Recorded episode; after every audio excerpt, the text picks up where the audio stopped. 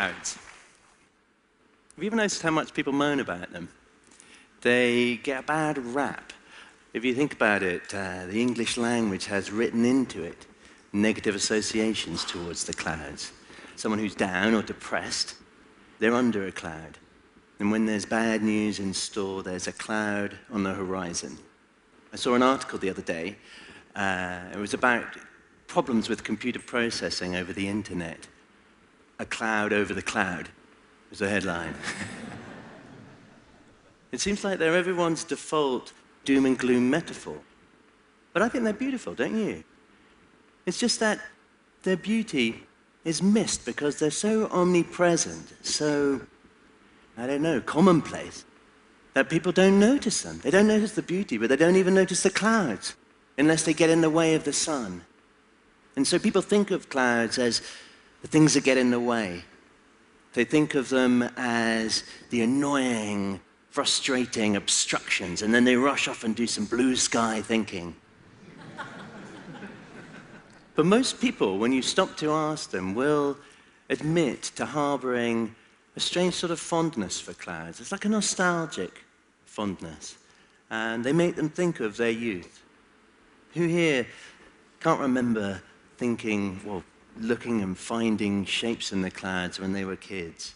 You know, when you were masters of daydreaming. Aristophanes, the ancient Greek playwright, he described the clouds as the patron goddesses of idle fellows two and a half thousand years ago. And you can see what he means. It's just that these days, us adults seem reluctant to allow ourselves the indulgence of just allowing our imaginations to, to drift along in the breeze. And I think that's a pity. I think we should perhaps do a bit more of it. I think we should be a bit more willing, perhaps, to look at the beautiful sight of the sunlight bursting out from behind the clouds and go, wait a minute, there's two cats dancing a salsa.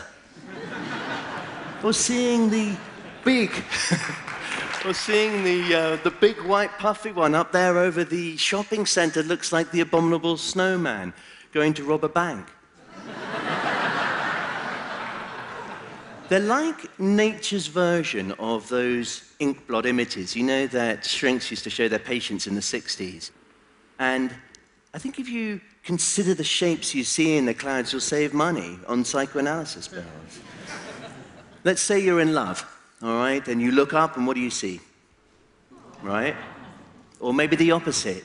You've just been dumped by your partner, and, and everywhere you look, it's kissing couples. Perhaps you're having a moment of existential angst. You know, you're thinking about your own mortality, and, and there on the horizon, it's the Grim Reaper. or maybe you see a topless sunbather. What would that mean? What would that mean? I have no idea.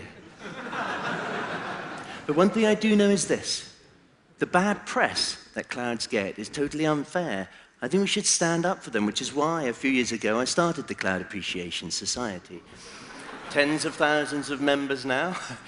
in almost 100 countries around the world. And all these photographs that, sent, uh, uh, that I'm showing, they were sent in by members. And the society exists to remind people of this. Clouds are not something to moan about. Far from it.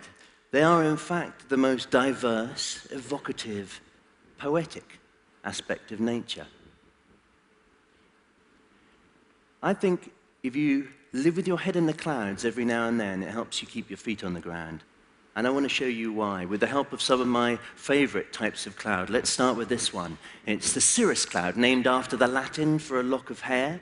It's composed entirely of ice crystals cascading from the upper reaches of the troposphere. And as these ice crystals fall, they pass through different layers with different winds and they speed up and slow down, giving the cloud these brush-stroked appearances, these brush-stroke forms known as fall streaks. And these winds up there can be very, very fierce. They can be 200 miles an hour, 300 miles an hour. These clouds are bombing along, but from all the way down here, they appear to be moving gracefully, slowly, like most clouds. And so to tune in to the clouds is to slow down, to calm down. It's like a bit of everyday meditation. Those are common clouds. What about rarer ones like the lenticularis, the UFO shaped lenticularis cloud? These clouds form in the region of mountains. When the wind passes, rises to pass over the mountain, it can take on a wave like path in the lee of the peak, with these clouds hovering at the crest of these invisible standing waves of air. These flying saucer like forms. And some of the early black and white UFO photos are, in fact, lenticularis clouds. It's true. Little rarer are the fallstreak holes, right? This is when a layer is made up of very, very cold water droplets. And in one region, they start to freeze. And this freezing sets off a chain reaction which spreads outwards with the ice crystals cascading and falling down below, giving the appearance of jellyfish tendrils down below. Rarer still, the Kelvin Helmholtz cloud. Not a very snappy name. Needs a rebrand. The, this looks like a series of breaking waves, and it's caused by shearing winds. The wind above the cloud layer and below the cloud layer differ significantly, and in the middle, in between, you get this undulating of the air. And if the difference in those speeds is just right, the tops of the undulations curl over in these beautiful breaking wave like vortices. All right, those are rarer clouds than the cirrus, but they're not that rare. If you look up and you pay attention to the sky, you'll see them sooner or later. Maybe not quite as dramatic as these, but you'll see them. And you'll see them around where you live. Clouds are the most egalitarian of nature's displays because we all have a good, fantastic view of the sky. And these clouds, these rarer clouds, remind us that the exotic can be found in the everyday. Nothing's more nourishing, more stimulating to an active, inquiring mind than being surprised, being amazed. It's why we're all here at TED, right?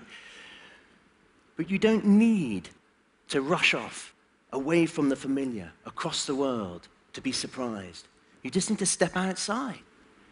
Pay attention to what's so commonplace, so everyday, so mundane, that everybody else misses it.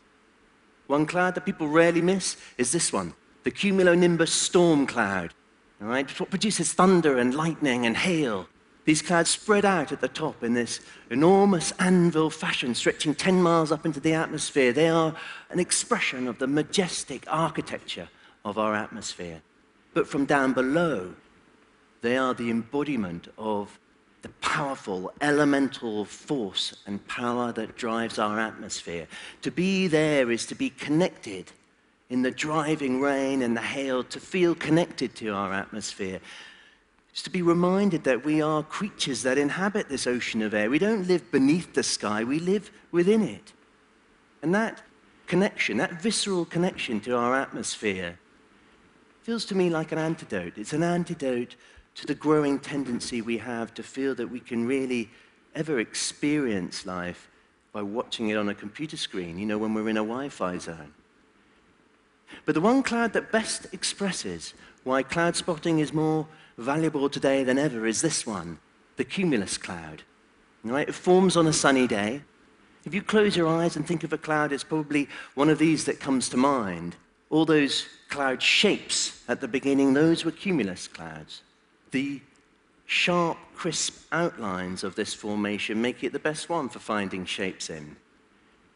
And it reminds us of the aimless nature of cloud spotting. What an aimless activity it is. You're not going to change the world by lying on your back and gazing up at the sky, are you? It's pointless. It's a pointless activity, which is precisely why it's so important. the, the digital world conspires to make us feel eternally busy, perpetually busy. You know, when you're not dealing with the traditional pressures of earning a living, putting food on the table, raising a family, writing thank you letters, you have to now contend with answering a mountain of unanswered emails, updating your Facebook page, feeding your Twitter feed. And cloud spotting legitimizes doing nothing. And sometimes we need.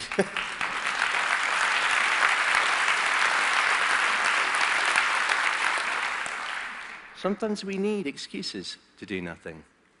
We need to be reminded by these patron goddesses of idle fellows that slowing down and being in the present, not thinking about what you've got to do and what you should have done, but just being here, letting your imagination lift from the everyday concerns down here and just being in the present, it's good for you.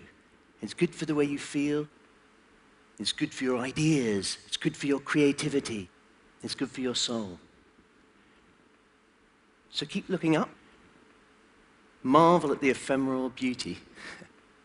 and always remember to live life with your head in the clouds. Thank you very much.